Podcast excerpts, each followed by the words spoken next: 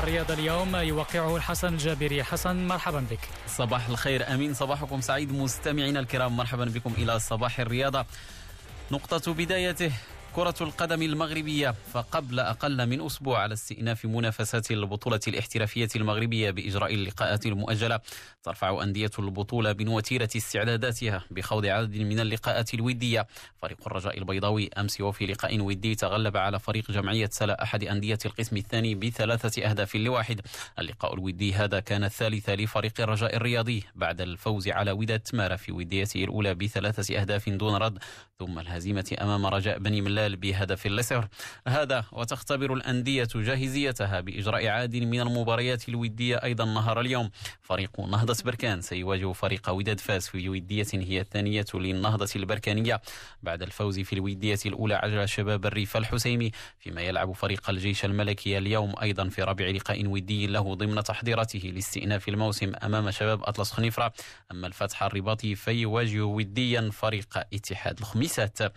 مغربيا دائما في الجزائر أكد رئيس الجامعة الجزائرية لكرة القدم خير الدين زاتشي أمس أمس بأنه من الصعب استئناف مختلف منافسات كرة القدم الجزائرية المعلقة منذ شهر مارس الفارط بسبب تفشي فيروس كورونا مدافعا في السياق ذاته عن القرار الأخير للمكتب الفيدرالي للهيئة الكروية التي يرأسها بالدعوة لعقد جمعية عامة استثنائية للفصل في مصير البطولات الكروية بالجزائر وخلافا لمنافسات البطولة التي يصعب استكمالها أوضح رئيس الاتحاد الجزائري بأنه يمكن استئناف منافسة كأس الجزائر وهو الأمر الذي سيتم البت فيه أيضا خلال الجمعية العامة الاستثنائية للاتحاد الجزائري.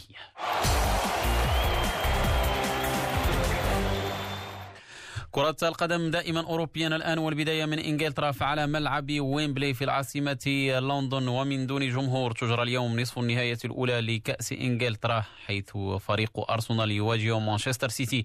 أرسنال يدخل اللقاء بعدما تغلب في أخير لقاء له في الدوري على ليفربول المتوج باللقب ويأمل مواصلة توهجه بإسقاط مانشستر سيتي حامل لقب النسخة الماضية لكأس إنجلترا. وثاني ترتيب ال Premier League غدا وفي نصف النهاية الثانية على ملعب ويمبلي دائما يلتقي مانشستر يونايتد بفريق تشيلسي. نبقى دائما بإنجلترا. هذه المرة مع منافسات الدوري الممتاز ال Premier League مساء أمس وفي ختام مباريات الجولة السادسة والثلاثين. تغلب ويست هام يونايتد على ضيفه واتفورد بثلاثة أهداف لواحد وعزز بالتالي حظوظه في البقاء ضمن كبار ال Premier League الفوز رفع نقاط ويست هام إلى 37 نقطة فيما تجمع تجمدت نقاط واتفورد عند 34 في المركز السابع عشر وظل مهددا بالهبوط قبل جولتين من النهاية. وإذا كان واتفورد مهددا بالنزول ففريق ليدز يونايتد ضمن بالمقابل عودته إلى الدوري الممتاز بإنجلترا للمرة الأولى بعد غياب دام 16 عاما مستفيدا من سقوط منافسه المباشر على لقب الدرجة الأولى Championship ويست برومويتش أمام مضيفه هيدرسفيلد تاون بهدفين لواحد أمس لحساب المرحلة الخامسة والأربعين قبل الأخيرة. في الدوري الإيطالي تفتتح مباريات الجولة الرابعة والثلاثين نهار اليوم بثلاث لقاءات وسيكون خلالها فريق أتلانتا على موعد مع الارتقاء ولو مؤقتا إلى الوصافة وهو يواجه هيلاس فيرونا.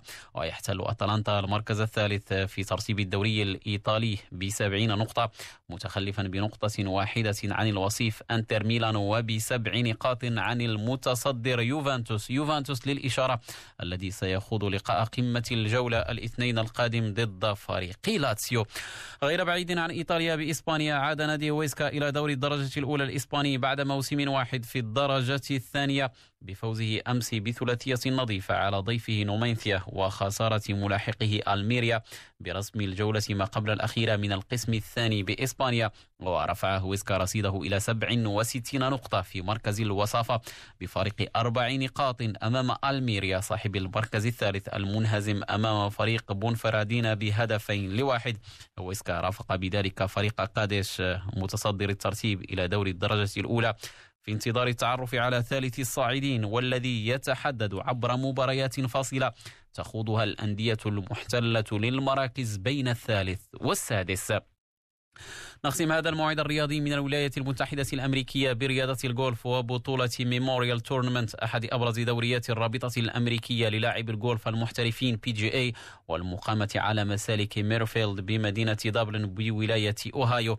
بعد اليوم الثاني من المنافسات التحق الأمريكي ريان بالمر بمواطنه توني فينو في صدارة الترتيب بتسع ضربات تحت المعدل متقدمين بفرق ضربة واحدة عن الإسباني جون رام. وكان الأمريكي توني فينو أنهى منافسات اليوم الأول للإشارة في الصدارة بست ضربات تحت المعدل.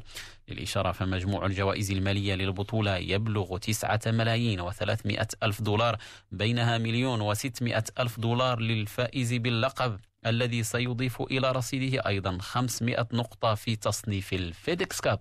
بذلك مستمعينا نضع نقطة نهاية صباح الرياضة. أشكركم على طيب الإصغاء والمتابعة.